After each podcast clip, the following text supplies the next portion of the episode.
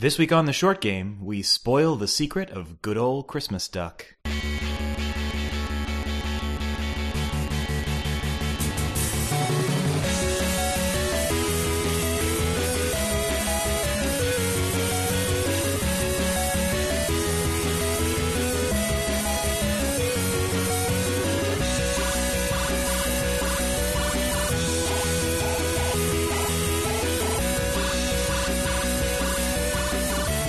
Welcome to the Short Game. This is the inaugural episode of the Short Game, a podcast celebration of video game storytelling and craft for people who have like jobs and stuff. I am I am your host. Can I say host? Is that a thing? Am I a host? You're Wow, hosting guys, me. I'm a host. Am I a host? Congratulations. All right, I'm going to go with host because uh, you know no one else has taken that job yet. I'm your host. I'm Reagan Kelly. Uh, I am uh, the pilot of this uh, Malaysian plane. Is that too Oh. soon? Oh, Too soon, man. Yeah. They haven't even found it yet. Oh, you're right. I really shouldn't have gone there. Uh, and I will be uh, joined this week or episode uh, by my brother Shane Kelly. That's me, Shane Kelly. Describe yourself, Shane. I would say that I am, uh, in many ways similar to you, Reagan, as we are identical twins. We have that in common. And uh, we've got one third wheel here with us today, uh, Nate. Nate Heininger. Describe Hello, yourself, everybody. Nate. I don't look anything like you two. I am working on a beard. That's what I got we- going. Actually, it's actually Well- kind of embarrassing. We all three are. Well, are Well, we all three neck beards at this point? no, clean. I have clean that. You have a my clean neck, beard. My, my neck grows at a rate of at least three times the rest of my face.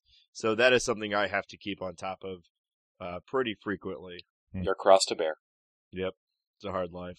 Well, I'm glad that we've all three been able to get together for this, as this is the inaugural episode of the Short Game, uh, a podcast that I've been really wanting to uh, take a crack at for a little while now. So the concept of the show, the Short Game, it came to me a little while ago when I've been playing a lot of games from things like the Humble Bundle and Steam sales, and I've got this Steam library that's just overflowing with games. And recently I just decided I needed to cut through some of that. And I started trying to go through and play the shortest ones first. And I found that a lot of the shortest games in the Steam library, it's actually, first of all, really hard to kind of figure out which games are short because length is such a selling point with games these days. You know, they, they all kind of want you to see them as an epic experience, something that's going to take you 40 hours to complete, something that's going to own your life for the next two weeks or Absolutely. however I mean, that's, you usually hear that very early on in the pitching when someone's telling you about a new game. They're like, oh man, it's apparently like 45 hours at least. Like, Oh, uh, definitely. it's at least 50 hours. And that's only if you do the main quest. They like to use the word deep. Yeah. And it's like, I don't know if that really counts. Deep. What is deep? I don't know either. But, uh, I think about games like Skyrim that I've invested just significant, you know, chunks of my life into. How many hours And- are you at with Skyrim? Do you remember? I never finished Skyrim, and that's What? the problem. okay. I never beat it. Well, what do you mean by beat? I never completed the main quest. Yeah. I felt completely fulfilled when I mastered the Mage's College quest. This is a little bit of a rabbit hole, but for me, that was the short version of Skyrim. I became Sorcerer Supreme, Doctor Strange, and uh, I felt like I'd, I'd I'd achieved all of my goals. I didn't really particularly care whether the dragons killed everybody. I did complete the main quest of Skyrim, but honestly, the main quest of Skyrim is, you know, 10% of the game, if that. Um, I, I sunk a really enormous amount of time into Skyrim. And, um, I do feel that's a great game, and there's really a great place for games that have that length and that amount of playability. You know, I went back and started a second character and played that again, and, and it really did own my life. It was the one game I played for a long time. But since then, I've kind of changed my tastes a little bit, and I've really started looking for games where I can dive into a game, experience everything that it has to offer, really experience the game, and not have to spend the rest of my life playing it. Something that then I can feel like, wow, that was a great experience, and move on to the next thing. Yeah, I've kind of started going through the same phase, and which is part of the reason why I was interested in this. I never have been too big into the long form RPGs. I played Skyrim, but uh, kind of like uh, Shane, I actually didn't go too far into it, though I did play Fallout New Vegas for a pretty extreme amount of time. Hmm. But before those, I Those was Bethesda games, my friend. Yeah, they're so w- good. Exactly. And I super enjoyed it, but uh before that I was actually more into um online games. So I played uh w- you know World of Warcraft for a very long time and I played EverQuest for a very long time. Oh my god, really? Uh I was in the beta uh I started EverQuest F before the first expansion all the way through into beta of World of Warcraft, World of Warcraft for like five years. Now I haven't played Warcraft for like I don't know three and a half years, but I spent the majority of my you know time as a gamer playing one to two games, and it would be whatever massive online game I was playing at the time. Mhm. And so the appeal of these short games is exactly what you were saying. I can pick it up, I can play it, I can maybe beat it, or at least feel that I've been fulfilled relatively quickly, and I don't have to spend all day thinking about what, you know, raid I'm going to go on or, or whatever for that one moment's Mhm. time. It's strange because it's, you know, this length and, you know, it, it makes sense from a video game historical perspective when buying a video game was an enormous financial investment. Uh, you know, when I was a kid, if, if I bought a video game, that was probably the thing that I got to buy this year, you know, they, and even just in flat costs, like adjusted for inflation. Like I, I was uh, listening to a podcast uh, recently about. Uh, uh, oh, this was on Retronauts, and they were talking about some uh, SNES games take coming out late in the life of the SNES. And those games, and we're talking about in 1990s dollars, were like $90 games for one game. Reagan and I, uh, our original system that we really dove into and loved was the original uh, 1989 uh, Sega Genesis. Oh my god, yes. That was Original the- price, Yep. $190. You know what that would be in today's dollars? The system itself, $346. Wow. Yeah. And the games with cartridges, they would always go for 40 to $60 and sometimes more, I think. I I vividly remember spending seventy dollars on Sonic Three. Wow. Yep. It was a- I it was a also great was a game. I also was a Sega Genesis kid, so Really? And Yep. I mean, think about, I mean, compare the depth, quote unquote. We're talking about depth now uh, of something like Sonic Three, or well, Sonic Three. uh, It, it had a, it, it, the third iteration had pretty deep game. Look at Sonic One. People Oh, wow. were people were shelling out for Sonic One, and it was not a very deep game. It's a great game, but compare it to a lot of the stuff you'd see on mobile platform today for a dollar, and I think you'll see. Uh, I, I think that really shows what what the direction things are going in. hmm It was somewhere halfway between uh, Flappy Bird and, uh, I don't know, that, uh, uh, Oceanhorn. Don't you talk about Flappy Birds? Well, those games, it was all a product of the economics of video games at that time because making a video game involved not just paying a bunch of programmers to create something uh, magical on a really limited system, but they were also working against the economics of a really bizarre licensing situation. You know, you'd have to, if somebody wanted to create a video game, they were paying a, a large licensing fee to the original console creators who are usually selling these consoles at an enormous financial loss. And then uh, there was the cost of making cartridges. If you had to make a cartridge today to sell a video game, that would absolutely quadruple the cost of every video game. Cartridges are actually pretty damn expensive that they require, you know, making custom fabricated chips and soldering them to a PCB and then you have to ship them all over the place. It's really a, a nightmare.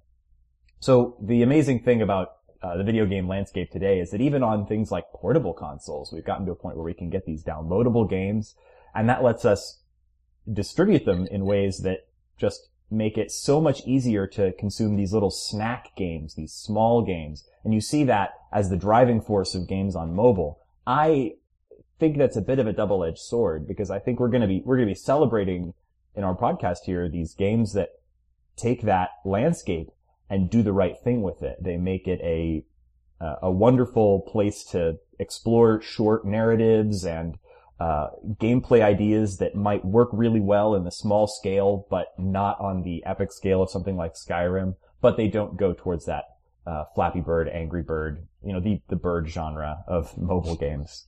Um, anyway, I'm really excited about what I've been seeing in, in indie games lately, which is this sort of you know thousand blooming gardens of really amazing ideas. I know that's the fruitiest thing I've said on That was some that was so fruity. some Excuse me. some purple prose right Oh there. my god, you're right. Um, I I have that tendency to go that a direction. thousand blooming gardens. No, it's beautiful. It's beautiful. it's beautiful. Well, Well, Isn't that something that like Mao said? Like, let a thousand. Oh my god, I was quoting Mao. You're right. Uh, that's that's the world I want to live in. Thank you. yeah.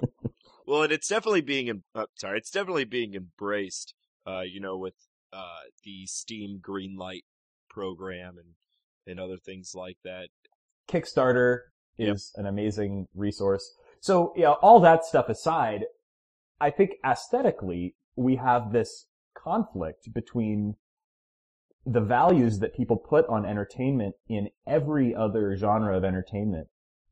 Things like novels, television shows, movies, you know, all other artworks, and the values that they put on a video game. You know, no one goes to a movie and says, guys, you've got to see this. It was four hours long. You know? Yeah. No, or you don't, you don't go into a TV show and there's say, definitely the exception. Like, there's movies like you know your Seven Samurai or something like that. Uh, you know, that's a super long movie that is critically acclaimed, but I've definitely walked out of movies thinking they were too long. Yeah. Well, it's not critically acclaimed because it's long. exactly. indeed. Which which is something I think Skyrim gets a lot of credit in games like that just because it's long. Mhm. Not even necessarily good, but look how much time you can spend playing this game. The amount of content in that book was just incredible. Exactly. I didn't even read all the side chapters. I agree. With almost everything else, it works against it as far as I'm Yeah. concerned. Even TV shows. I just finished watching True Detective and holy crap, that show was fantastic. I have not watched the last episode. Oh so- no, we can't talk about it. Well, we shouldn't anyway, in case Yeah. anybody listens who uh, hasn't finished the show. If you are out there in the world, within the sound of my voice, and you haven't yet seen True Detective, you've got to see True Detective. It was so great. But leaving that alone, I thought that that working at an eight episode length rather than a, you know, 20 episode or 12 episode season or however long. God, if that had been any longer, I don't know if I would have uh, liked it as much. Yeah. Mhm. So with video games, I think that we have this totally opposite perspective on them though. You know, so many games, uh, people, people think that the length of the game is somehow related to its value. And I think that actually incentivizes developers to make games worse. You know, somebody has a great idea for a game. It's really perfect as it is. And then the publishers tell them, well, can you throw something in to flesh it out and make it a little longer? And they add things like collectibles, uh, or other things that sort of inflate the length of the game without actually adding anything to it. And I don't know of anyone, I- I do know some people who compulsively collect collectibles in games, you know, people who got every Riddler trophy in the, uh, in the Arkham games and things like that. Did anybody here get all the Riddler trophies? I that stuff I could care. I less came about. pretty darn close in the first Batman game. Really? Oh, I man. did. I could care less about that. Me neither. stuff. In fact, as soon as I see those, like, as soon as I saw the Riddler trophies, I saw the first one and I was like, well, I'm never getting any more of those. yeah, It's- it's unless not I gonna happen upon them. hmm Yeah. You know. And you know, in some games, I thought in the first Batman game, uh, Arkham Asylum, it was it was used well in that I I gathered the ones that I came across uh, because they occa- I would spot them and they would occasionally just sort of challenge me to think about the level in a new way or try try a new way of getting around an obstacle. Uh, I definitely didn't get them all, but in the more recent ones, I didn't get a I I barely got any of them because it was a fetch quest, and I just absolutely hate it when I have to approach something in a way that I'm looking at a map to see, well, oh, where are all the things that I have to run around and get? But uh, I do want to I do want to say that in this episode, I, knowing what we're what we're planning to discuss, uh, having having done my homework a little bit and, and and read through these games, the the games we're really looking at today are really focused around storytelling in a short period of time. But I do hope that in this show we'll also talk about my favorite genre of short game at some point, which is the puzzle game. I would love to do an episode on puzzle games, um, but I, I actually think that there's a distinction between a short game like the ones we're going to be discussing today and a game like a puzzle game that has a short session but an open-ended you know amount of replayability. Something like a fighting game could be considered a short game Mhm. but i think it's a different sort of game. That's really interesting. I, I hadn't thought about that but puzzle games absolutely are a great example of something that lets you jump into a game experience it perhaps not entirely in full, but really get the feel of the entire experience and, and walk away satisfied within just this, a short period of time. Yeah, well, it depends on the type of it depends on the type of puzzle game as well, because there are definitely puzzle games with a narrative. I think Portal, obviously everybody's favorite game ever, uh, is the perfect example. It's of a wonderful short game. with a good narrative that's pretty much just considered a puzzle game. So I think you can find those that fit both what we're trying to accomplish here. But for the most part, you're right in that puzzle games are just kind of a pick up play, solve some puzzles and put it back down. Yes. Mm-hmm. Yeah, I, I, I do think that there is a there's a resurgence in a lot of these kinds of games of things that were classics in the early days of gaming, like puzzle and arcade elements.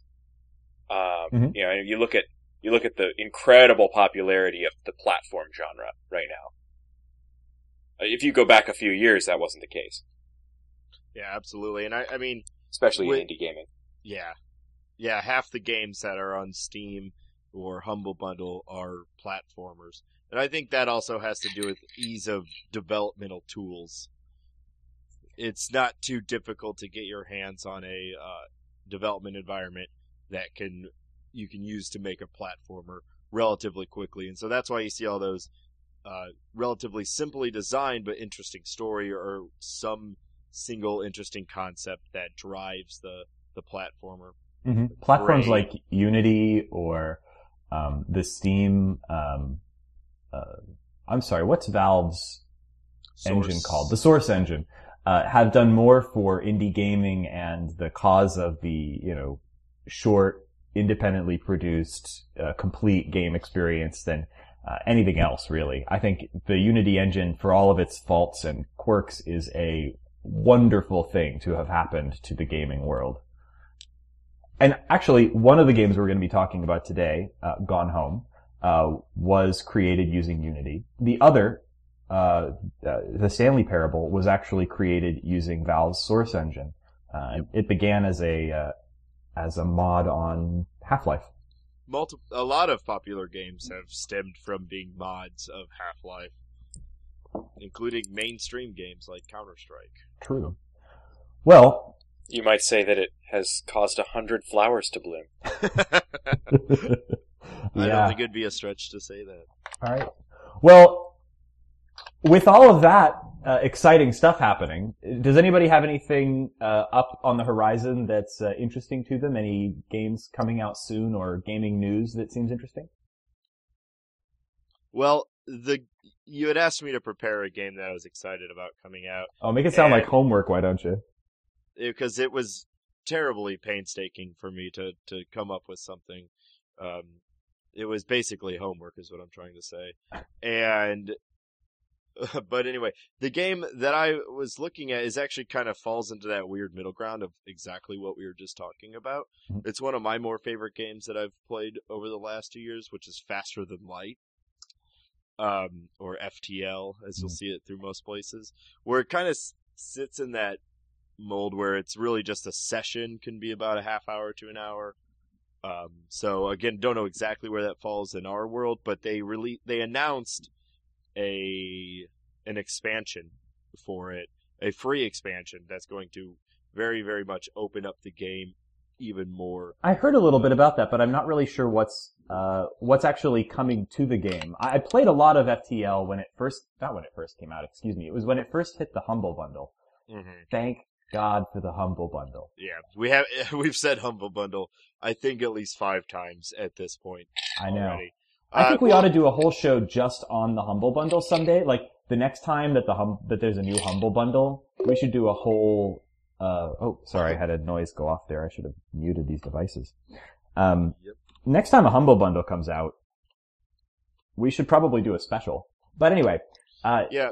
that game came out on the Humble Bundle, and I thought, what the heck is this? And I wasn't sure if I was even going to be able to get into it. Uh, it seems when you first look at that game, just kind of like a spreadsheet with sprite graphics. which is not that far from the truth in a way, but uh, I It's actually really compelling though once you It get into it. is. It is, and that's that's where I'm torn. Where I don't know if it falls perfectly into what we're talking about because I actually look uh spent. I think my Steam account says about 45 hours on this game, That's so impressive. that go that goes exactly against what we're talking about. I don't. but I don't think so. I think that Well- there's. I, I think that's a. I don't think we need to be really prescriptivist about what Yeah. our concept is here. I think Yeah. a game like that 100% falls into our wheelhouse. okay, because I would play it about an hour at a time. I'd Exactly. do one or two runs, see how deep I could get, and then you know be done with it. But Mm-hmm. uh, they basically added more of everything, uh, and this game was very good at balancing. Uh, so I think the they should add a lot. It looks like they're going to add a lot without taking too much away from the base game. Uh, they're adding stuff like a cloning bay, the ability to hack the uh, enemy ship, uh, mind control units, all sorts of different possibilities. I, I, I'm worried that I'm gonna uh, uh, return to that game and just never be able to extricate myself again. Oh, that game was so good. Well, Yeah. I actually was sort of, I had a hard time really getting into that game, honestly. And I think a part of it was that I primarily game on a desktop computer, uh, and not on a laptop. And that's the kind of game that I kind of felt was like a lot of puzzle games or casual games. I don't say that with any malice. I actually think casual is, shouldn't be used as a, as a, uh, as a pejorative with games. But anyway, Um, casuals. I know, but I think it was the sort of game that I felt would be better played in a relaxed situation, maybe watching a movie or something like that. That's why that I, I'm really going on. hoping that game comes out on a tablet. I will- Well, have we got Good. news for Yeah. you? That was about what I was going to say. Was that I, I I think I read that with that update, they're also doing an iPad version. Is that right, Nate? Yep. They'll be launching at the same time. Oh, you just made my day. Mm. Yeah, so So- I'm very excited about it. They don't have a release date as of yet, um, but I've been following it pretty heavily. Pretty excited to to try it out, and it's free, which I would pay for it, no problem. But I definitely appreciate it when a developer, you know, will do something like that. Adds content to a game that's been out so long and already has such an audience. Yeah, I really think that's awesome. Yeah, because they could easily throw it up for five, ten dollars, and probably have just as many downloads as they will for having it free. Mhm. Uh, so I definitely appreciate that. I particularly appreciate it in a situation like this where it's not even something where they are worried about fragmenting their player base. You know, something like a multiplayer game will often kind of uh, have an incentive to do that, so they have a unified player base and they don't have to have like separate servers or all that. But a game like FTL, there's no fragmentation. There's nothing to nothing that would have at all prevented them from just handing that out, or that that would have prevented them from charging for that. I think it's a really nice thing that they're doing that Yeah. as a uh, as a free DLC. And I will 100% buy that game a second time on the iPad when it comes out on it. Oh yeah, absolutely. Well, my uh, my game that I am currently excited about, I've just downloaded. It's also an iPad game, and uh, if you haven't played it, I encourage you to download and play it. This is a not a new release, but it is a uh, a re-release. It's a remake uh, of a game that I fell in love with when the iPhone App Store was new and they've just created an updated version. This is a game called Eliss, E L I S S, and uh, this was the game that for me first showed me what uh, touchscreen gaming could really be like. Uh, it's a it's a game with uh, very abstract play. Uh, it's uh, great for mobile because it's all a very short session game. And this new version is called Eliss Infinite. I don't know if you pronounce the infinity sign on the name, but uh, it's Eliss uh, with an infinity sign. The uh, The concept behind the game is kind of spacey looking, empty void.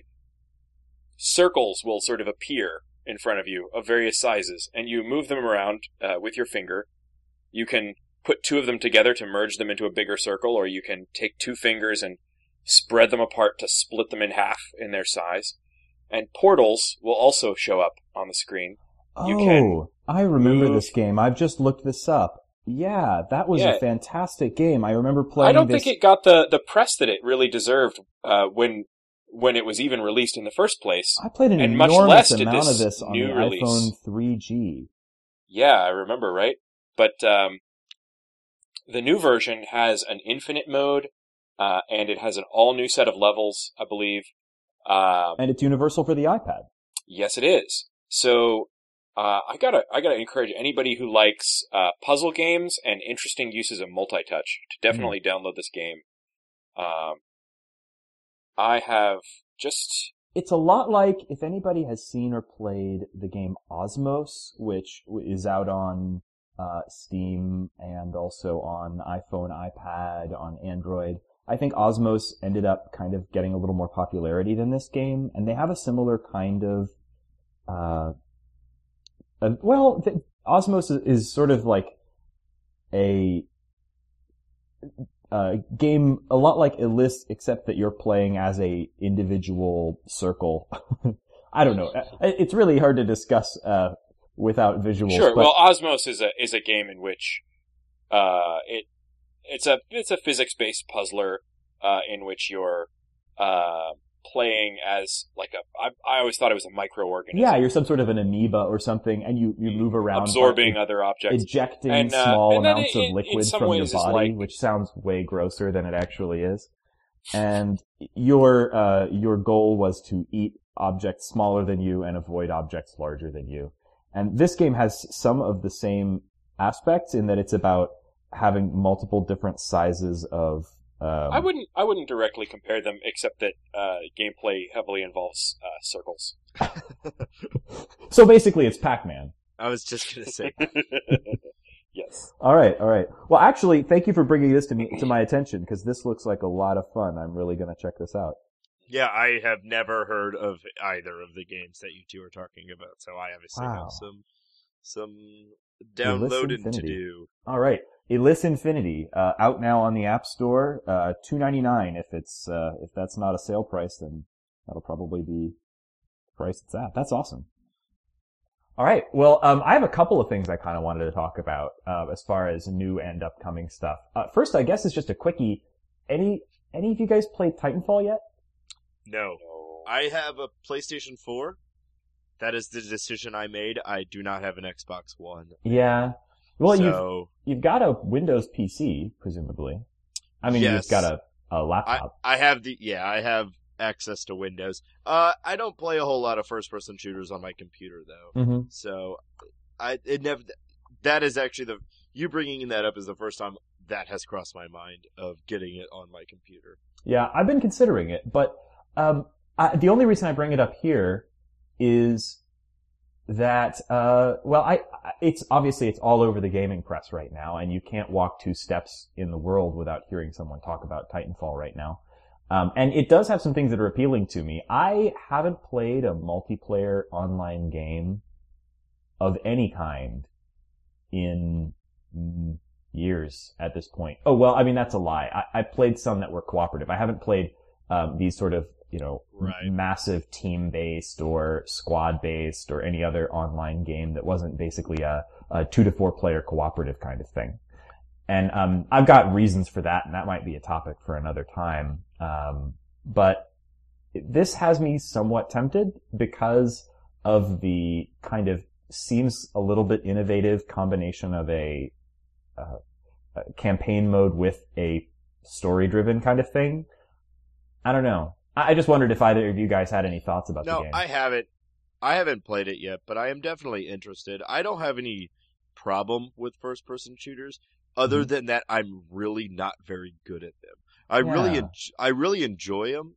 Uh campaign mode is fine, you know, with modern art- uh first person shooters anybody can get through the campaign. Mhm. But I typically will, you know, I play Battlefield 4 and I play online and I Mhm. really really enjoy that game. I have a lot of fun playing it, but I am very bad. But to me I kind of treat it it's almost like a sandbox game where also everybody's trying to kill you.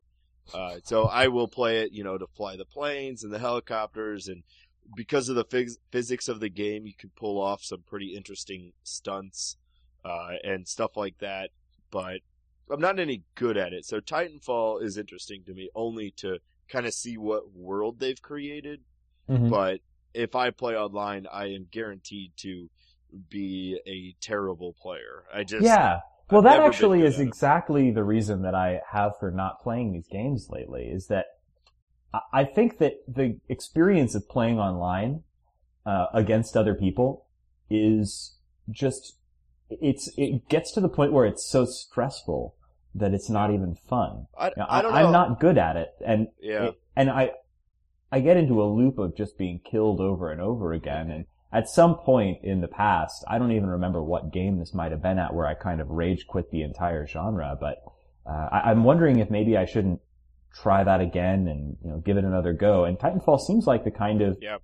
online My game problem that with might. this kind of game is that I'm so good at it that it's not fair to the other Yeah, players, and that's so fair. I just I That's- just gave up on that. That's nice of you to do that for us. You're Mhm. welcome, everyone Yeah. who owns Halo. Uh, it's interesting though because I wasn't always that way. I played Counter Strike back. Uh, to me, it was its heyday. Its heyday, but maybe it's just because that's when I was playing it. But to those who played it, it was like right before the 1.6 update. So this was a while ago, and I played Mhm. that actually um, competitively to a degree. I was in a league. Um, or Wow. They called it. They called it clans, and I did some competitive stuff. Again, I wasn't like super good at it, but enough to compete. Um, and then I played Team Fortress 2 for a while, but for some reason the the huge ones where it's like 32 on 32, or just the bigger the map, the harder I have, uh, the harder time I have playing it, or at least Mhm. the harder time I have being good at it. I think I get too distracted because everything's so big. yeah, I've never actually played one that had that large of a number of of Yeah. players. Well, that's a recent that's a recent development. Yeah, I feel like that's that's really a big hole in my gaming knowledge, and I feel like I need to try something like Titanfall just to make sure that I'm not becoming an old man stuck in his ways. I want to make sure that when I make this show, the uh, the short game, that I'm celebrating something great and not just an old man standing being like, "Get off my lawn, you you kids with your online MMOs and your BS Thousands of flowers. fours and your yeah yeah exactly so Reagan, tell me, is that your game for the for the week? no Uh, 'cause no I wouldn't think of that as a as a short game. No it's, it's probably not well each individual game of that might be very short and i thought it might be uh, something to chat about but no i was actually going to bring up another game that i'm pretty interested in um, uh, so i played gone home um, a little while back it's one of the games that inspired this podcast and i've been since then looking for you know what can possibly follow that up because obviously as we'll probably chat about once we get into the game, uh, Gone Home is not a game that you're going to see a sequel for. Um, you know, nobody, nobody, even a, even its biggest fan is waiting for Gone Home 2. Gone Um, Home to Gone Homer. Yeah. ugh, Gone home, gone home to like T O O or gone, Gone Home uh, 2. Gone Out. gone home again. It's Gone all, it's all about Kaitlin, Out. um, Yes. once she's explored the house, she leaves to go get a pizza, and uh, it's her trip to the pizza place. Now, uh, but anyway, I've been looking forward to hopefully games taking this spirit and trying new things with it, exploring new directions with it. And I really felt like one of the things that's missing from Gone Home is another character to relate to. Um, and so this game that uh, isn't out yet, uh, I'm really excited about. It's called Firewatch, Uh, Firewatch is a game that's going to be coming out sometime in 2015. It's only been recently announced. It's from a brand new development team called Camposanto. Um, there's a couple of good articles about it. I'll paste them into the show notes. But um, long story short, it's a first player, excuse me, first person game, kind of in a um, looking at screens of it. I feel like it has a similar play style to something like Gone Home. You're walking around in a first person perspective, exploring uh, an environment where you're the only human being around. Um, in this case, you're a fire marshal, and the year is uh, 1989, uh, and you're uh, doing a summer job. What is it with these games in the 80s? Gone Home is in the 80s as well. Is it? Nope. Yeah. 1995. Thank you. Yeah. Shame. Like, God, get it together. But there was a Trapper Keeper. yep. And if you re- if you remember, that's her sister's, and she says, "Oh man, she had that when she was four, which would be the 80s." Get on the ball, Shane.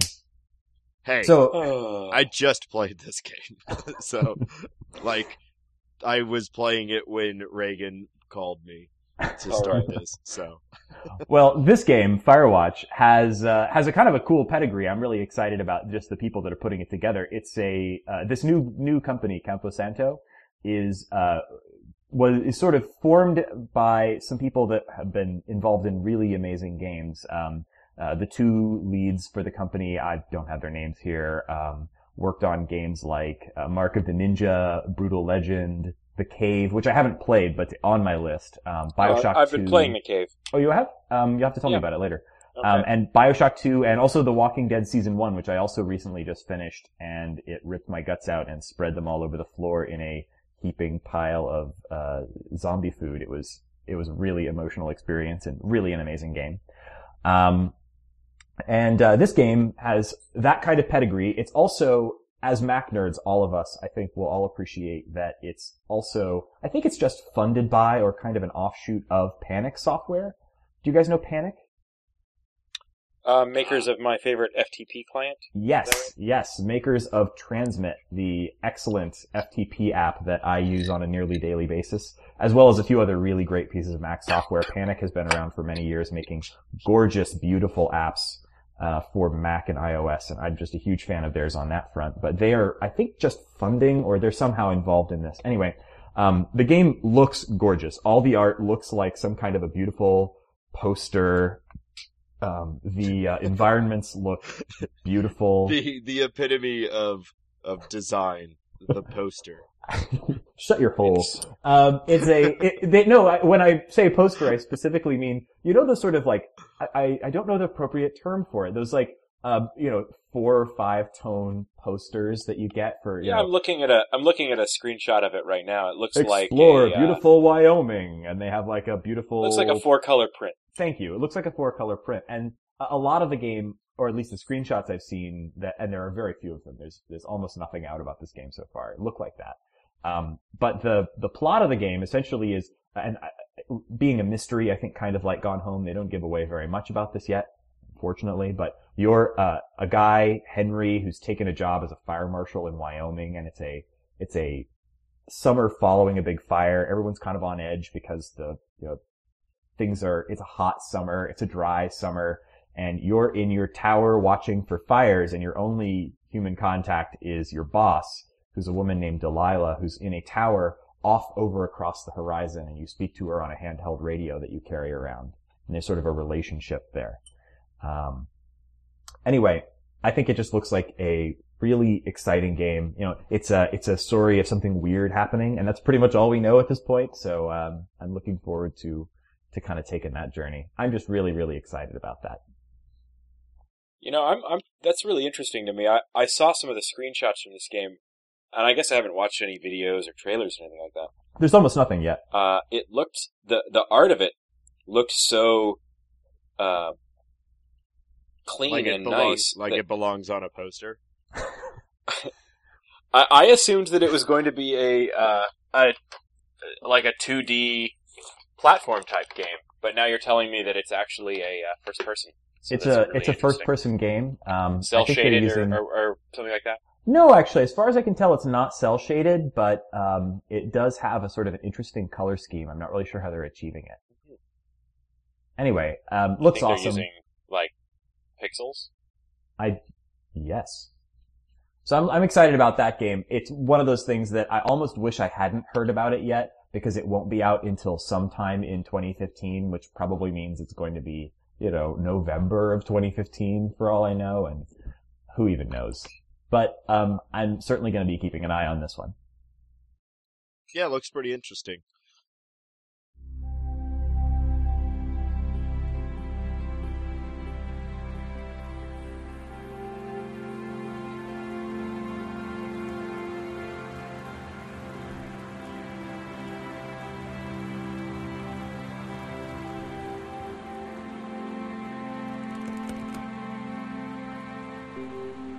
Katie, I'm sorry I can't be there to see you.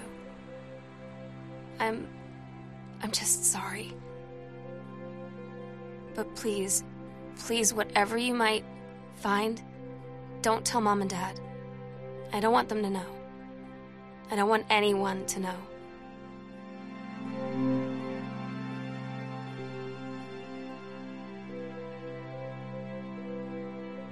I'm really excited to talk about Gone Home. I, I think this is one of the this is this is a game that I've really enjoyed it more than almost any other game I've played this last year. Um, if you had, you know, if I had a game of the year pick for 2013, which is when this was released, I think Gone Home would be the top of it. And actually, it's made a lot of lists. I was really surprised it's gotten the reception it's gotten. But it's also been kind of controversial. Some people haven't liked it so much. Uh, some people go so far as to say this isn't a game or, you know, argue about it in other ways. I don't care. I don't care if it's a game. I don't care, uh, about You the, mean I'm not going to be able to scandalize you by saying this isn't a game? if you say it's not a game, I will kick you off the show, but I, There's your out, Shane. There's your I'm out. out. I'm out, All right. guys. I don't think it's a game. alright, see you later. Bye, bro. All right, cool. But, uh, let's just talk just first about describing the game for people who might not have played it. Does anybody want to kind of take point on that?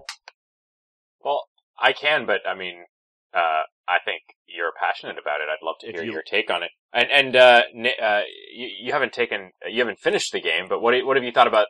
How would you describe the concept of the game as you've experienced it so far?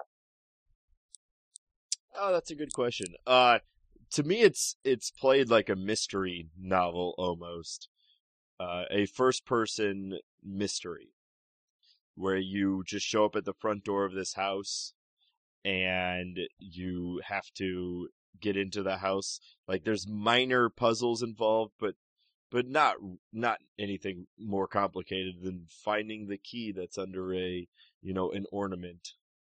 The Christmas duck. Yeah, the Christmas duck. That's right. Guys, I thought we said no spoilers. Now they all know that the keys are the Christmas duck. Literally the first object I touched, so. Yeah, okay, that's what I was gonna say. I, was gonna say, I don't know if I got really lucky or what, but that was the first thing I did was find the key.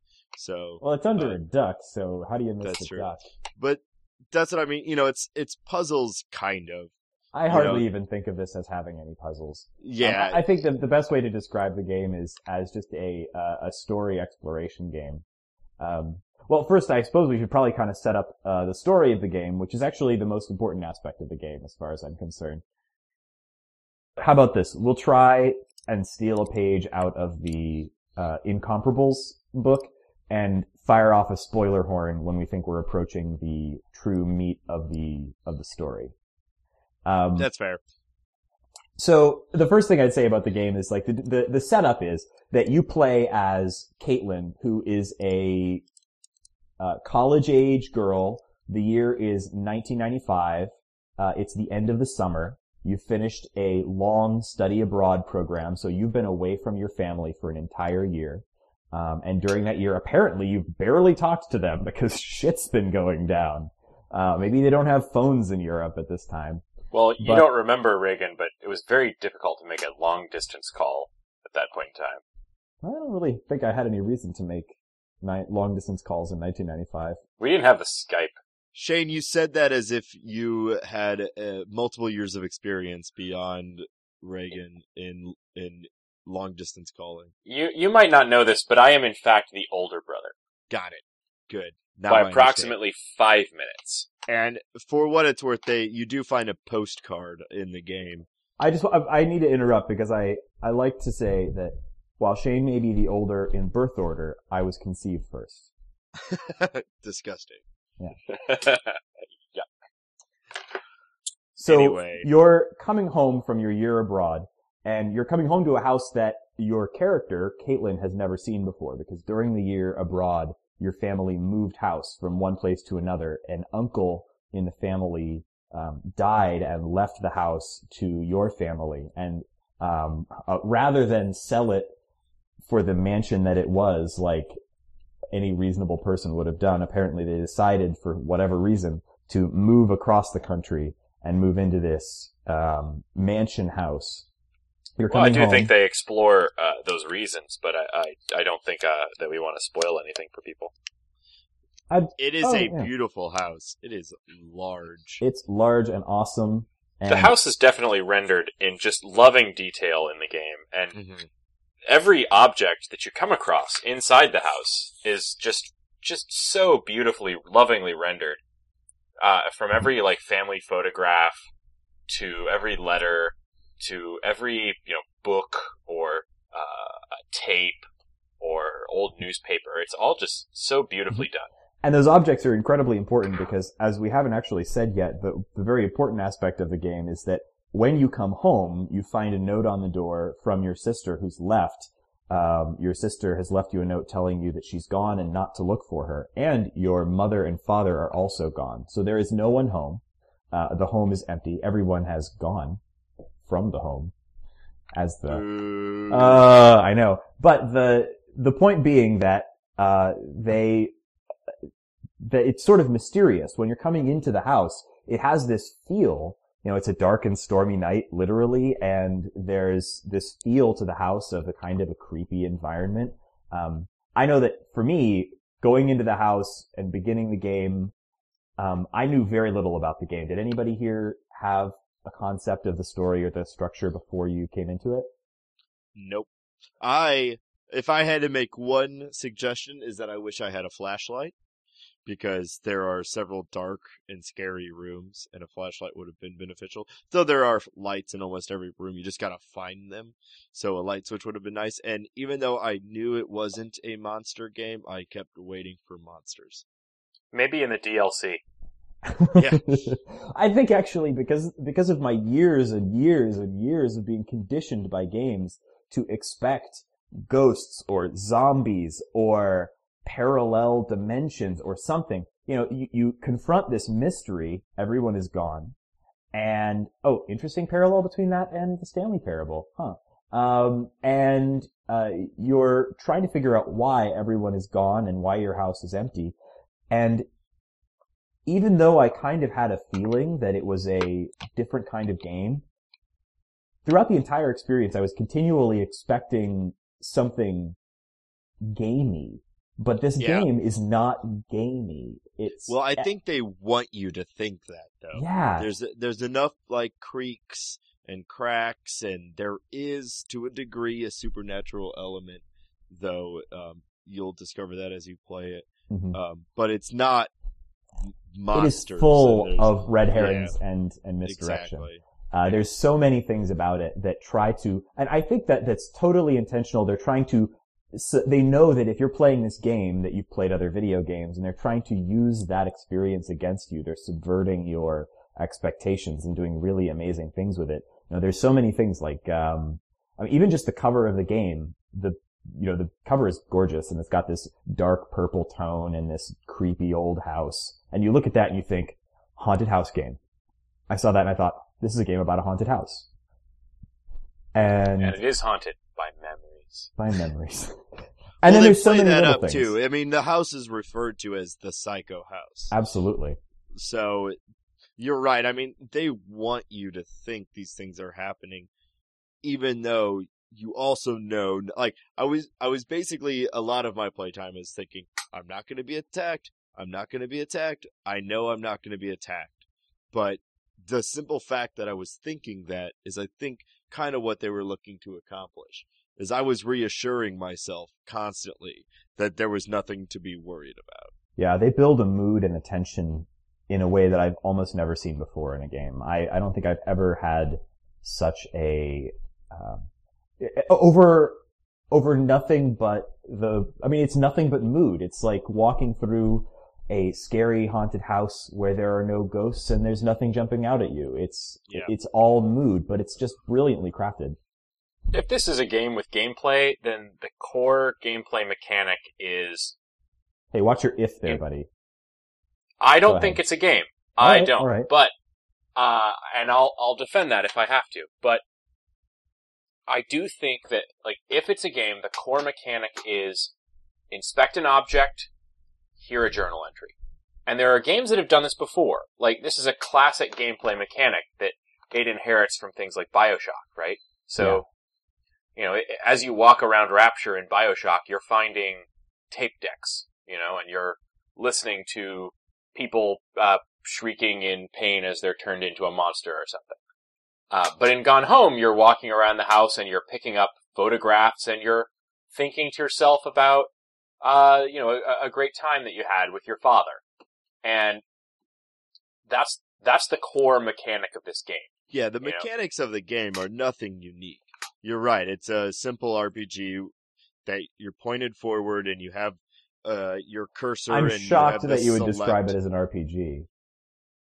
Well, okay, that's not the right word, but a game from the point of view of a first-person character. Okay. If that, if that, if that works for you, with a single actionable move, which is select, you know, pick up object, Pick up objects, examine- inspect objects. ex- yeah. expect object. And then some objects, not by your decision, but some objects go into your backpack. Mhm. And they are predetermined objects that go into your backpack. Mhm. And there is crouch and there is kind of zoom in to an ex- to an extent. And for whatever reason, I kept trying to open up my bag and I was crouching all the time. So if anybody was watching me play, it looked like a crazy person walking around their house constantly ducking. Mhm. I tend to play these games like the world's weirdest hoarder, grabbing every object and trying to carry it around. I actually I felt bad because one of the ways that I would ensure that I was keeping track of the things that I was doing is since almost everything any loose object is is actionable, you can pick it up. I picked up everything and threw it on the ground. So I was wrecking the place. If you went in there after the fact, virtually everything was on the ground. But I'd be able to walk back into that room and immediately notice that I'd been in there before. So in a way, you really were playing the part of the teenager. Absolutely. I was angsty and destroying things. I was the same in that I, I, in order to keep track of what rooms I had been in, I would turn on all of the lights in each room as I went and leave them on full blaze. I never turned off a light in the entire game. Oh yeah, me neither. What was so funny was there's a moment in the game where uh, it, one of the um, one of the parents makes reference to the fact uh, that the main character never turns the lights off and wastes power. Oh, it's on the, it's on the It's on a corkboard in poster, the wall. yeah. Or there, Yeah. it says something like, uh, turn off, uh, uh, uh, I'm sorry, what's the younger sister's name again? Sam. Sam, Sam, uh, uh, turn off the lights when you're, yeah, when you leave the room, you're as bad as your sister. Yeah. That was great. There's so many little wonderful elements in the game. Even things like you'll pick up a random magazine and there'll be uh, wonderful little elements on it. Like I remember one magazine had a, a cover with a with a cover story that said, "The male gaze: How to Subvert It." Yeah, and you uh you uncover a a box of your father's gentleman's magazines as they're called in the game. And every once in a while, normally when you pick up an item, it it there's it's just a little white dot that you kind of control, but sometimes on specific items, the only time you really hear from your character is instead of the white dot, it'll be a little sentence as if that's what your character is thinking. Hmm. And when you go over the gentleman's magazines, it'll be like, like, oh, gross dad, or something to that extent. And that's your only real interaction with the character that you're. I I did not discover any gentlemen's magazines.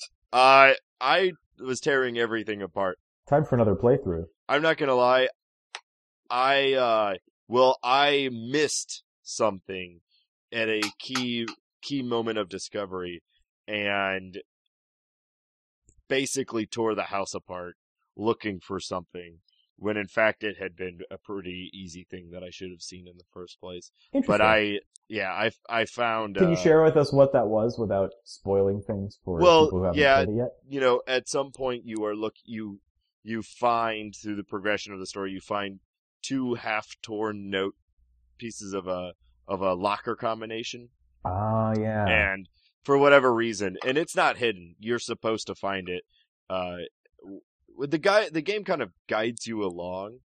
The Yeah, uh, let's the talk about that because that Um, was something that I thought was really the most successful thing about the game was how well it guides you through the path. Um, something that really struck me about it was that even though I, you know, the game has really large open areas. First, you can, ex- when you first walk in the door, theoretically, you could walk up the stairs, you could walk to the uh, left-ish wing. There are a number of doors you could open. You could go almost in any direction. Almost the entire house is open to you right from the start.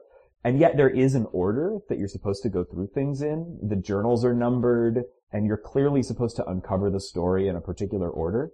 And I don't know how I did it, but I just based on, you know, not, not being particularly organized and kind of going at it as I thought kind of seemed best. I hit every single journal entry and I hit them all in exactly the prescribed order, which See, I thought was did the- amazing. I did the same, so it it makes me wonder if there is an element of the game kind of reorganizes itself to to kind of push you through properly. But I have, Well, I don't think so because I went back and played through it a second time and every single object and item was in the same place. I, d- I don't mean to say that the game like reshuffles, but rather that it doesn't like the initial steps don't matter which order you hit them, and it that for it to still tell the story in the same way. hmm and I think it kind of will reorder them as far as how they show up in your journal to kind of fit whatever way you went about it. I don't, I don't agree. It reminds me of good um, theme park design, and I'll always wind up making analogies between theme park design and video game design because I the idea of Roller Coaster Tycoon, I guess. yes. But I, I think about places like Disney World, right, where you know as you walk in, you know you're you're face to face with a, a giant castle, and no matter which way you turn, it's the start of uh, an experience, and that that's been entirely designed for you. And in this game, you know it's it's guiding you into a story that you can approach in different ways. Uh, but no matter how you approach it, it feels like the right way because all of the different op- uh, you know elements that are open to you from the very beginning are the beginning of that story, it, it introduces you to all the characters in that first area. It introduces you to uh, their personalities. Um, you know, for example, like if you one of the first things I did was go down the hallway and start discovering the father's bizarre obsession with the Ken- with the Kennedy assassination. Yeah. And to me, that was one of the most interesting things. So I followed that until I couldn't follow it any longer, and I was distracted by something else in the family, you know. And from there, it's it's uh, the the beauty of this uh, quote unquote game is that it gives you the freedom to explore the story from any angle, but the fact that some doors are locked, that some objects are hidden, restricts your completion of of those stories uh, until you've you've explored certain elements, and so everyone's experience of the story is going to be unique. Uh, but that the the the different ways in which you reach kind of the crescendos of the story uh, are all going to be essentially in a progression because of the physical structure of of the design of the house. Yeah. it, it makes me wonder if if you were to start a fresh game, and this is easily testable, start a fresh game and immediately run to the item that triggered the opening of the door uh, of one of the doors. Would it do it right out of the gates? Yes, it would. Would it? I can tell you that just from having read a bit about it and also experimented with it a little bit. Um, you can, for example, if you once you know where everything is, you can open the front door, walk right in, and end the game within under a minute. You can get Okay, to the so- last moment if you know where everything So is. then my previous entire argument is moot, and you are correct. That answers well, and because that's what I was thinking is that it kind of forces you, though you can go about it in different ways, it forces you to find them in certain order. If you can, in fact, walk in and immediately complete it, then I retract every, every yeah every journal entry entry is actually tied to a particular object. It doesn't ever change what journal entry goes with what object. Um, and also um, everything that's discoverable in the game is discoverable from the very beginning uh, without the locked doors aside. But actually, structurally, you, if you don't need to unlock any of the doors uh, in order to complete the game, um, you do if you're following the golden path. You're you know sort of actually completing all you know, uh, collecting all the journal entries and experiencing the entire story. Then you're going to visit every square inch of the house probably multiple times. But um, if you uh, finish the um, you you can theoretically um, uh, not to not to spoil anything, but the game ends in the attic, which isn't easy to open. Um, but there's there's definitely a way to walk right into the house and get into the attic and finish the game without actually experiencing any of the rest of the game. Should have fired off the spoiler horn. Fair enough.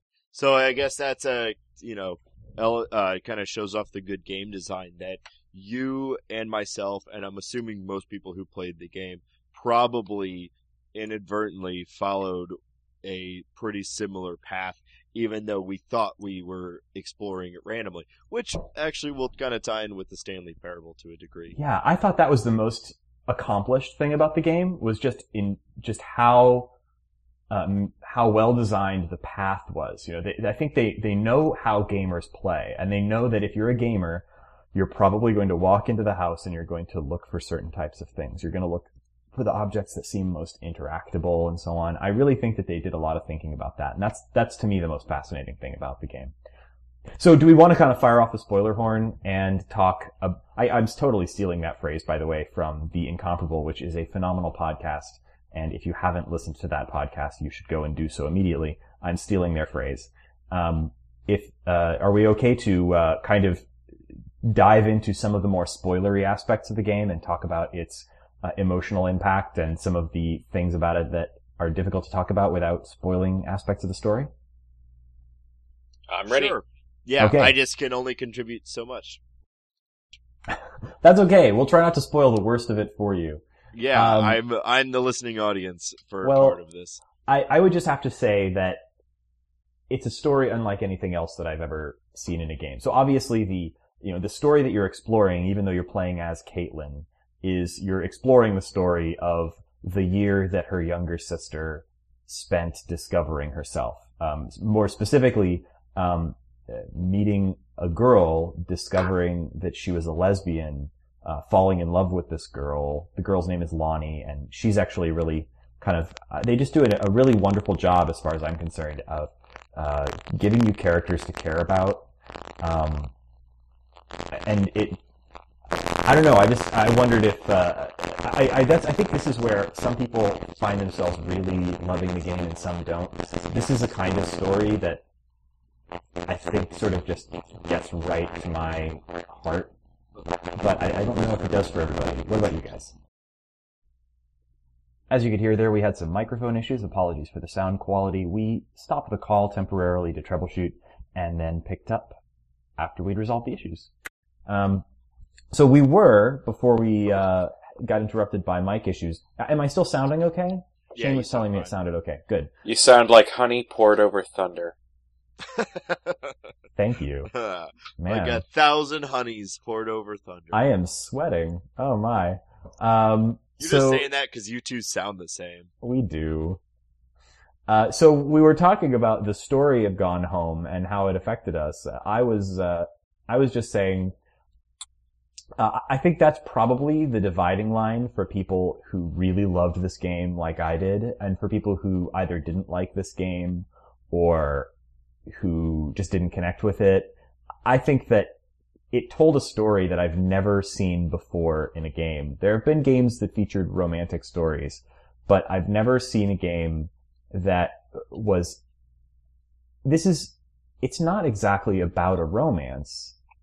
it's about that horrible period in a teenager's life when you're, you know, trying to become your own person and, uh, and you know, it, it's, it's a story we've seen before in, in a, in a thousand other mediums. You know, we've seen movies of, of stories so like this, but the way that we were exploring the story through, from, through her sister's eyes, you know, Yeah, experiencing the family. I don't know. I just, I thought it was a really unique experience. I, a- as having not finished it yet, um, you know, unless the story makes some dramatic turn, uh, I, I think I'm about 75% of the way through it, so it very well could. But um, it doesn't seem to me that the story itself is anything incredibly unique. Like you said, this is a pretty standard coming of age, teenage angst, early 90s riot girl kind of thing. Uh, it's more how it's presented that makes it so unique. Yeah, absolutely. And and the tone of the experience is what makes it so unique. Because, like you, you know, we were talking about it earlier. Here I am listening to journals about my little sister's like first kiss with her girlfriend.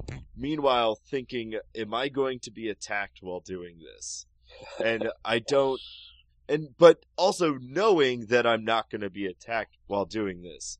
So you have all of those things layered on you at the same time while in a beautifully rendered room with like really nice, you know, thunder and lightning and creaking doorstep, creaking wood and doors kind of slowly closing. Mhm. It's all of that together that makes it such a unique experience because none of the individual factors themselves are are anything that unique, you know. Well, I will say it's not unique in all of entertainment, but I feel it is unique in video games. I don't think this is a story we've seen told. This sort of family storyline. You know, Yeah. you, if I this were a fair. typical video game, then we would find that, you know, one of them was, um, a spy or an alien or that there was a zombie. We'd walk in the room and like the parents are hanging by a noose over the foyer. You know, Yeah, it in any other game, this would be the B plot, and the A plot would be something involving Shooty McShooty Man.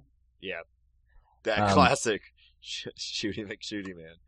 Uh, but th- this is the A plot. This is the this is the lead Yeah. story. Yeah, I kept trying to find the fire button, but I tried every button on my keyboard and nothing happened. Nothing nothing made me shoot. I just kept randomly crouching all the time. You can I throw small objects. There are occasional incidents where you can throw things. That's about it.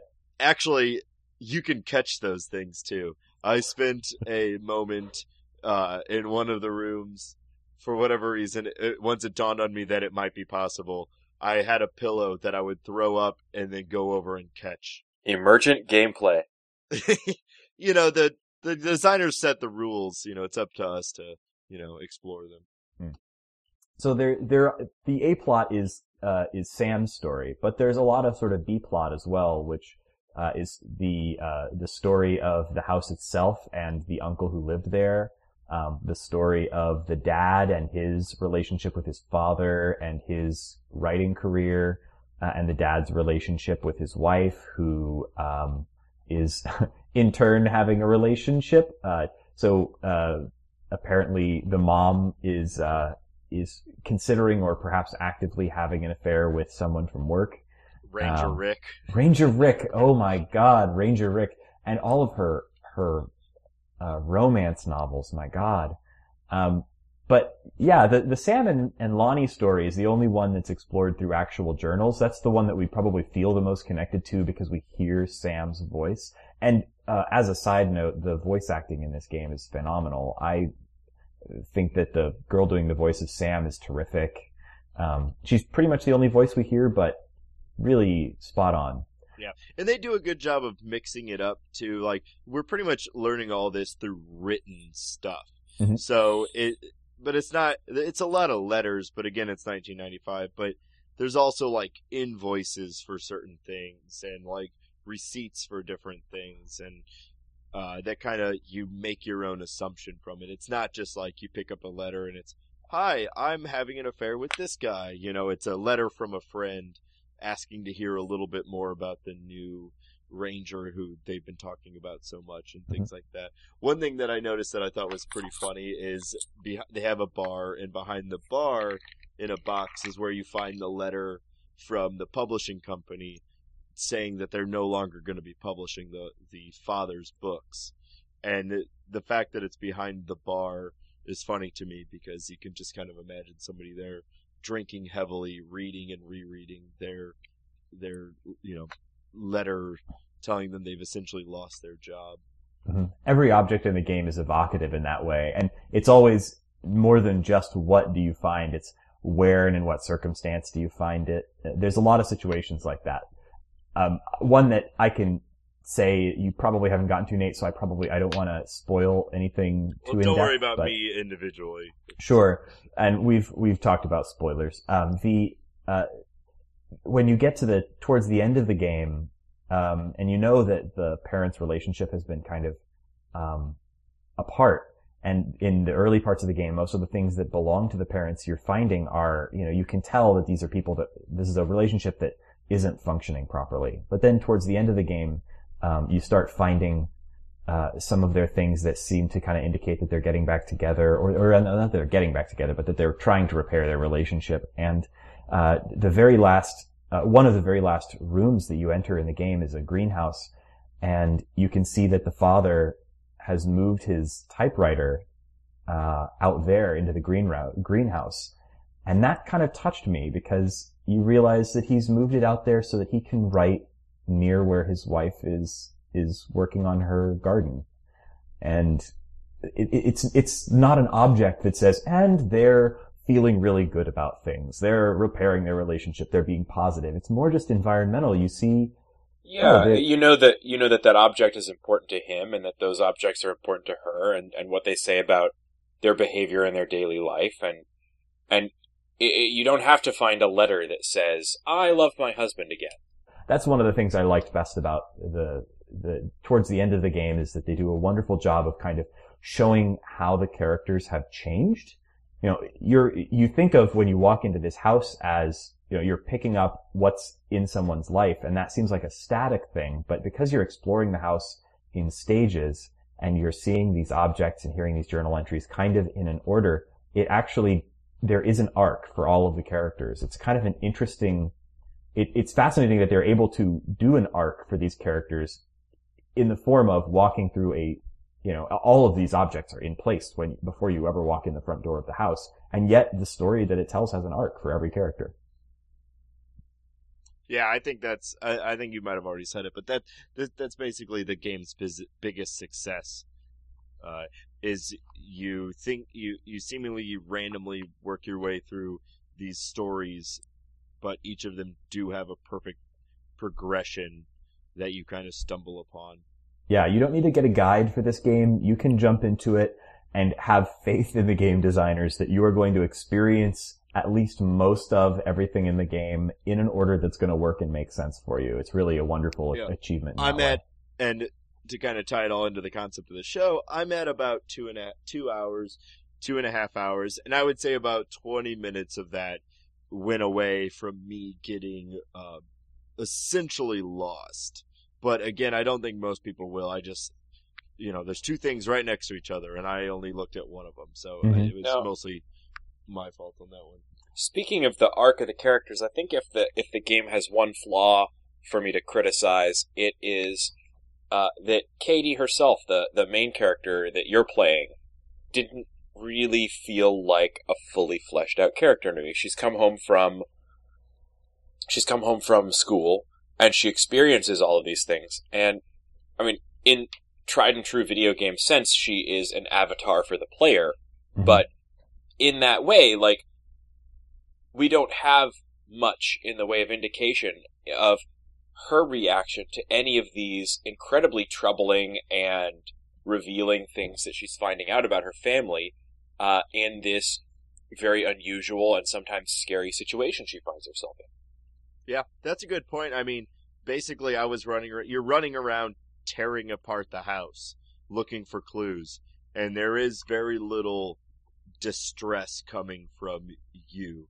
Those little quotes that pop up, or those little one lines that pop up when you investigate particular objects. It never seem to have any sort of stress behind them or real concern for anything. It's just like, oh, she had that in the fourth grade. Oh, dad. Oh, Sam. You know, stuff like that. Nothing is really too stressful. Well, I think that is sort of by design. I see that could be considered something negative about the game, but I feel like their their choice was to make this. You know, this is she's she's the link in this Legend Right, of Zelda. the- She's the silent protagonist that um, you as a as the player can project your emotions and your thoughts onto. And so I feel like in a way it's better this way. I, I- think it's nice that we don't have, you know, this game wouldn't work in a third person perspective with a person wandering around talking to themselves. Yeah. And that's fair. They don't want you to, they don't want to make assumptions for you. Mhm. If she was running around behaving stressed, then you as the player would have to feel stressed. If, and it's not a particularly stressful environment Mhm. to the player, though it probably would be for someone in real life who came home and their entire house was empty and for, you know, Well, a real person probably also wouldn't be concerned they're going to be attacked by a zombie. That's a fine point. And also probably wouldn't open up every single drawer, throw everything onto the floor, and, you know, run around in circles tossing a pillow in the air and catching it for a moment. You don't live in my house. I didn't toss everything onto the floor, you slob. I threw virtually everything you can on the floor.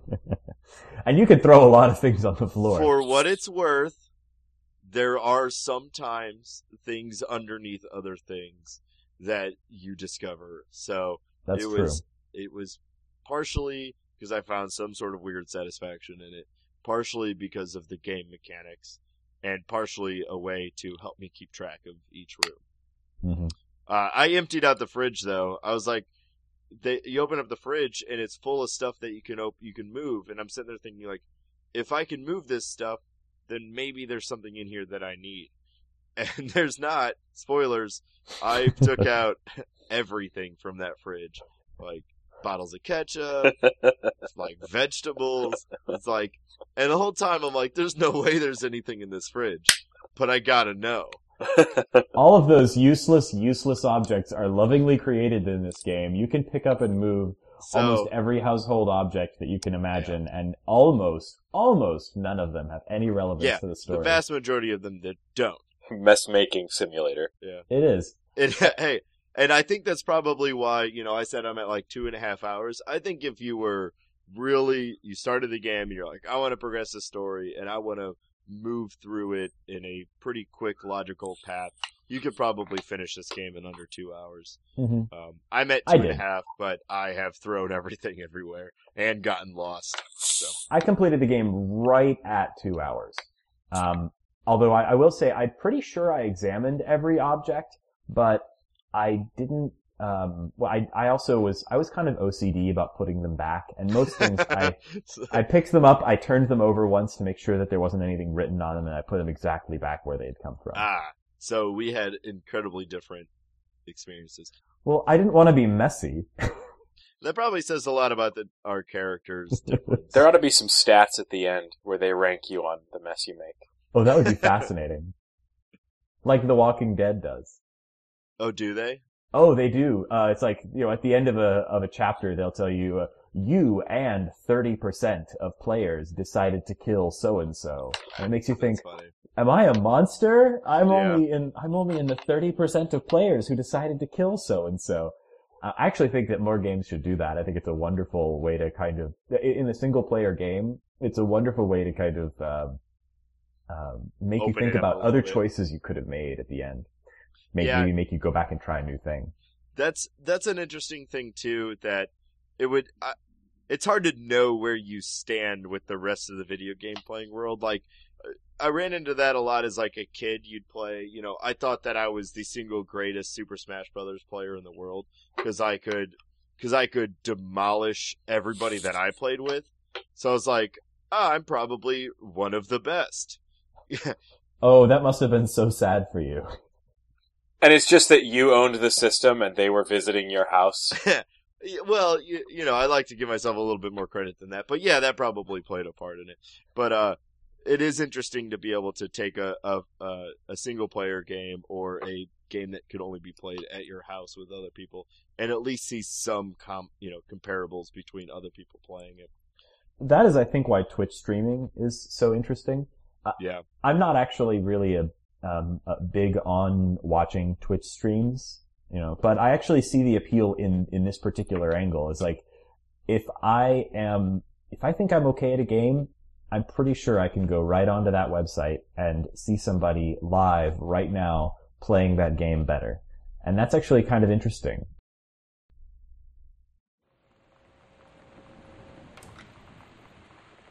There's this girl. Her name is Lonnie. She gave me this tape and said, You have got to listen to this.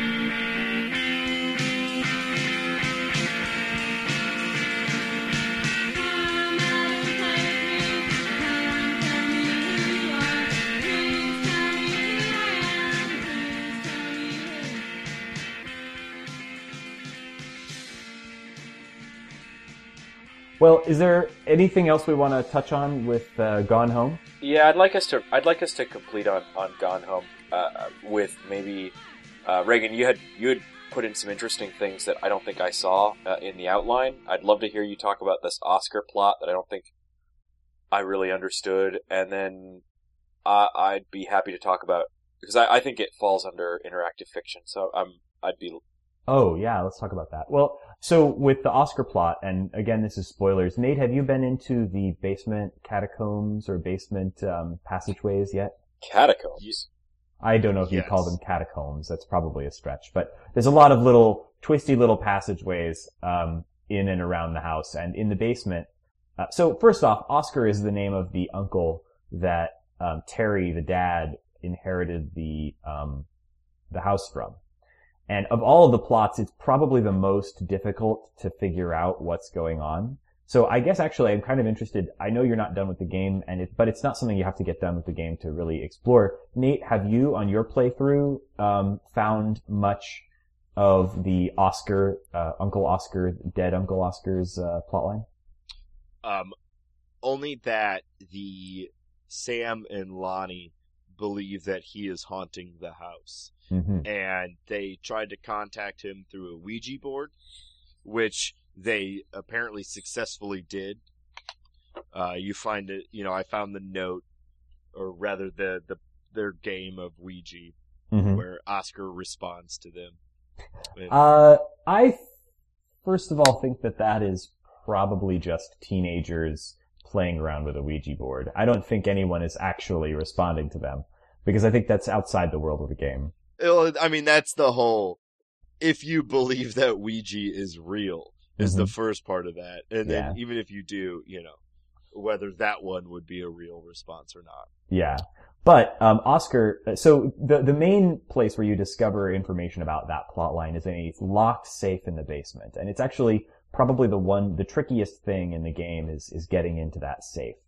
Um, but the what you learn before opening the safe is that um, Oscar um, didn't speak to the rest of his family uh, for many many years, and it's not entirely clear why.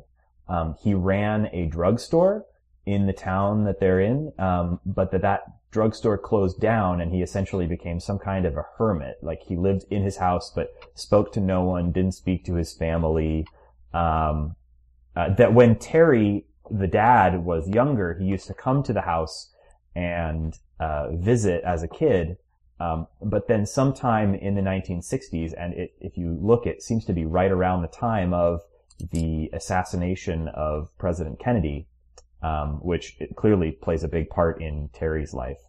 Um, right around that time, um, he stopped coming. He's like he stopped going to the house, and you can tell that because there's in the basement there's a height chart.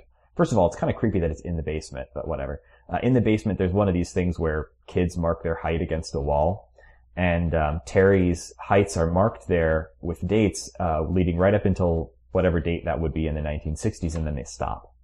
Um, So without getting into the, um, the safe, you can tell that something kind of strange there happened. It was that in the 60s, um, Uncle Oscar and Terry's father, whose name I don't know if we learn or don't remember, um, got on well enough to go and visit each other along with um, along with Terry the kid. Um, but that sometime around the time of the Kennedy assassination, all of that stopped, and um, Uncle Oscar stopped talking to his family.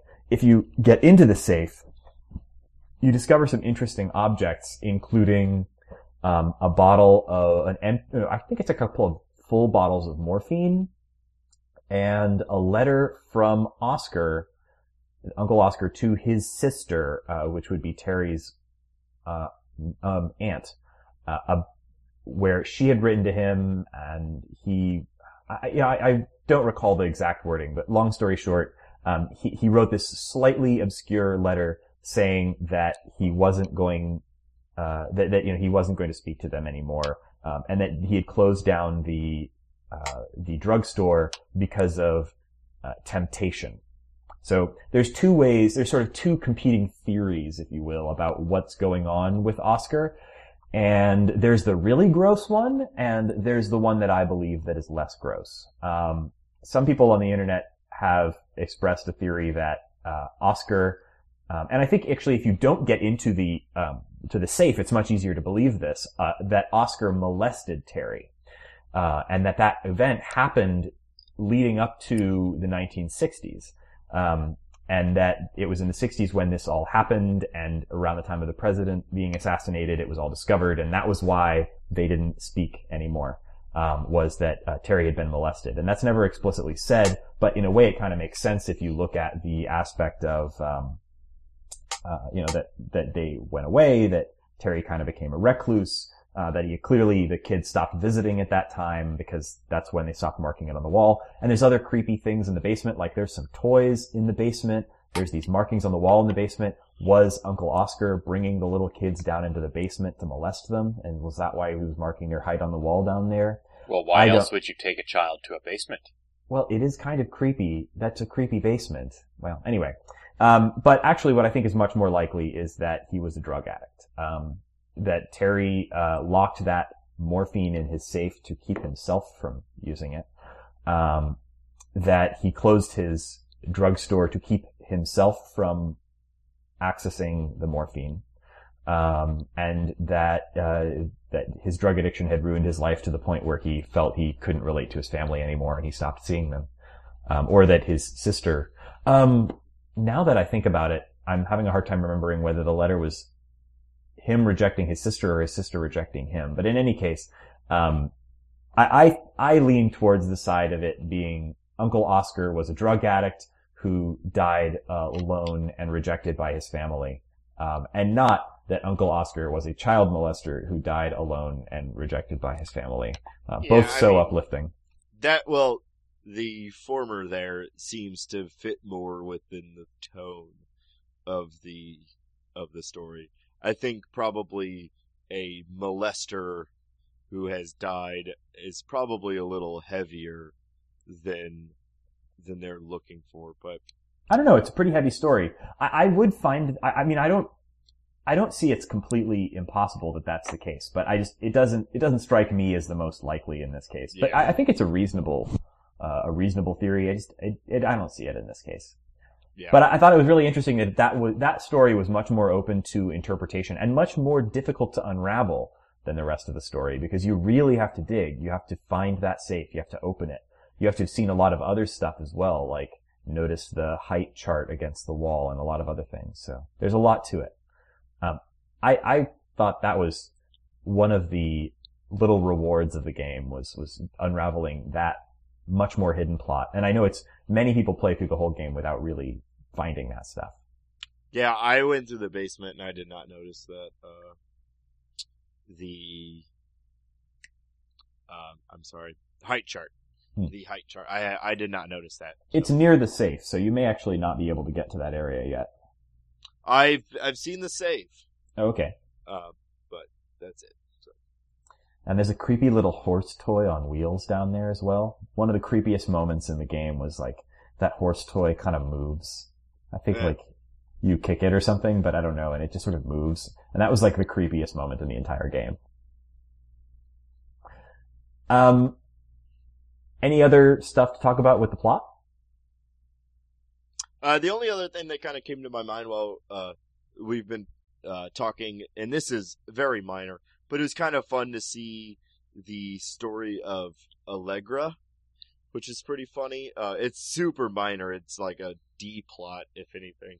Um, but Sam, the the sister that you're kind of exploring, is also a creative writer, like her father, and has this story about kind of an explorer named Allegra, and you find a a like store uh, like a children's drawing of Allegra. You kind of follow Allegra just like you follow everything else. You find like five or six different stories written by Sam from ages like four all the way up until her current age.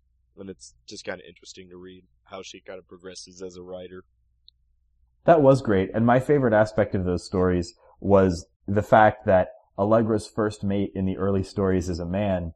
And then as she's starting to discover these things about herself, she has the first mate fall into a vat that turns the first mate female. Yep. That was really amusing to me. And actually, I think that that happens slightly before she's really realized or really like put together her Yeah, sexuality. on the on the timeline of her as a person, yes. As you as the player, you already know yeah. that she's uh learned that about herself. But yeah, Mhm. it's pretty funny. What a what a great multi-level game. I, I think everything about this game's story grabbed me, and um, I I got really deeply involved with the characters and the plot. So that was Raygan- probably my favorite thing about the game. Would you would you say that you were a fan of this game? I would say that I am an unabashed fan of this game. I loved I- everything about it. I hadn't quite picked that up yet. Raygan, when the DLC comes out, and you can get the zombie mode. Will you buy it?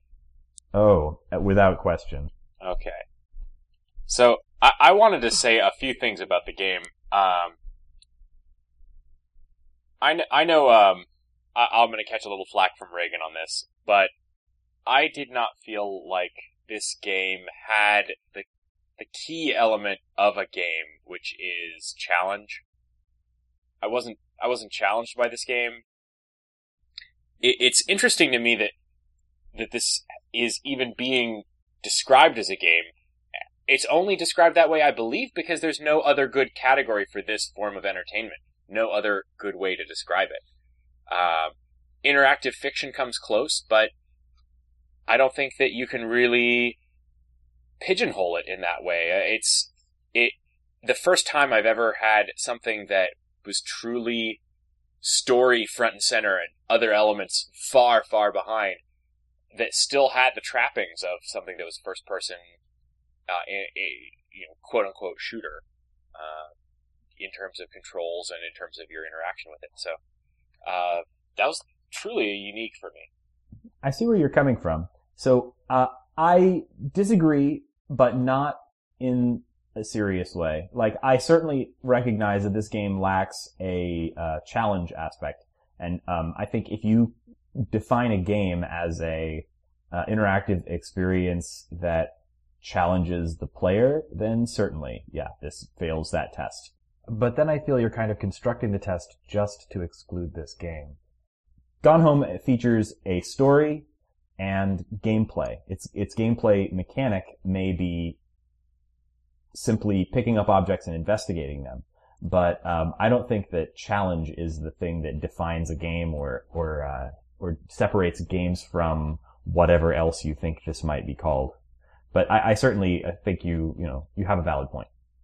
Um, to me, it seemed like a mystery game. And I know that's not exactly right because we're not really puzzling anything. But we've been sitting here talking the entire time about the dots that you connect. And that, to me, is the gameplay, is trying to figure out what's going on. And Mhm. though the clues are handed to you, essentially, you're still the one, you know, deducing it and coming up with what exactly happened. So what you're saying is the game is in your mind. Exactly. So it's sure it's not necessarily challenging.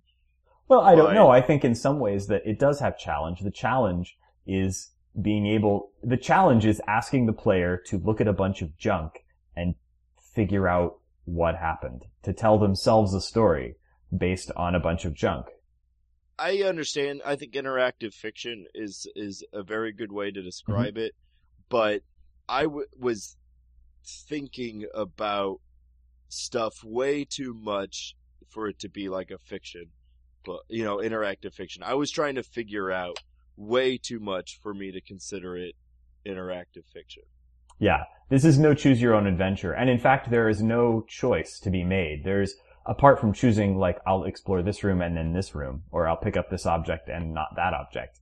Uh, there's no meaningful choices to be made. There's no branches to the plot. It's, it's an investigation.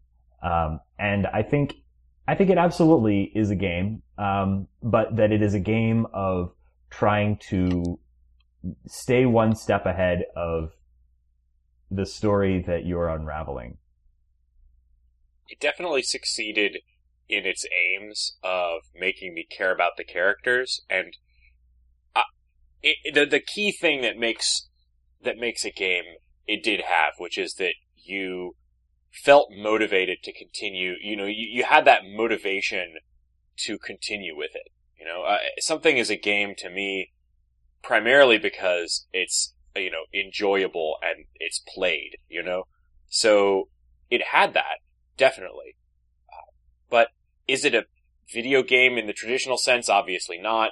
Does it uh, conform? It, it was it was a very strange hybrid of fiction and gameplay with so many of the elements that I can I would typically expect from a game stripped away that I just feel strange calling it a game at all.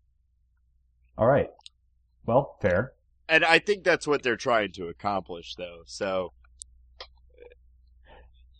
Huge success. Whether a game or not, it is a huge success.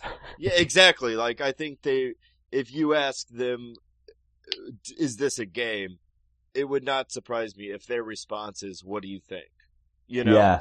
I- I think that's probably what they were trying to accomplish. So. Well, awesome. So I feel like we've pretty thoroughly plumbed the depths of the game, uh, Gone Home. Uh, and I what? will use, continue to use what are we, these two hours in? Yeah, Um, I think we probably are. And so I think we'll, we may need to save the Stanley Parable for another, uh, episode. So I, uh, I think this was a really interesting, uh, interesting game and I'm really glad you guys got a chance to, uh, play it and that we could all discuss it together. I really hope more people get to play this game. I know it's been a big success. It's been on a lot of lists. It's sold a lot of copies, which is, uh, great for a game that is, uh, you know, I think it's I think it's going to give hope to other game designers who might want to tell these same kinds of stories or create these same kind of experiences. Um, a big commercial success like Gone Home, you know, working with a small budget and creating this really successful thing. Um, I think we'll, I, I hope we see more of these, and I think that we're going to. Um, so I'm really glad we got to get together and talk about this game, and we're probably going to do another one of these soon and talk about uh, the Stanley Parable, another game that has a lot in common and so much different from uh, Gone Home. A really amazing game. Uh, so I hope you'll join us for that episode as well, coming up. Um, Uh, I have to say the Stanley Parable. I, I really, really have enjoyed Gone Home. Absolutely, I'm on the side of it. Uh, would recommend it to friends, but the Stanley Parable is probably one of my. It instantly became one of my more favorite games. So Absolutely. I- I- the Stanley Parable, Gone Home, I would recommend to anybody. The Stanley Parable, if you're a gamer and you don't play the Stanley Parable, you're no longer my friend. I uh, I had all of my roommates do one run through of the Stanley Parable just to see what everybody did on their one run through, and it was pretty interesting. We'll talk about that next time. all right. Consider that a teaser, gentlemen. I'm teased. All right. Thanks so much for joining us. And if you want to check out the show notes where we're going to have all the links to all the things we've discussed in the episode today, you could find those at theshortgame.net. Uh, also, please follow us on Twitter where we will be tweeting irregularly about nothing. Uh, we are at underscore short game. Uh, I was Raygan Kelly. You can follow me on Twitter at Raygan K, spelled R-A-Y-G-A-N-K. Uh, Shane is, at 8-bit Shane. and Nate. My personal Twitter is at Nate STL, though I'd be lying if I said I really contributed to it. Um, you can follow me at my band's Twitter, which is I kind of am the chief behind that at Bearhive, B E A R H I V E. Nate's in a band. Yes, and that's here's the, I'm not super. I have a hard time buying into like in extreme social media, so uh, I use my band one as my personal one because I I don't I cannot commit to two Twitter feeds, so I use the I use my band one as my primary one.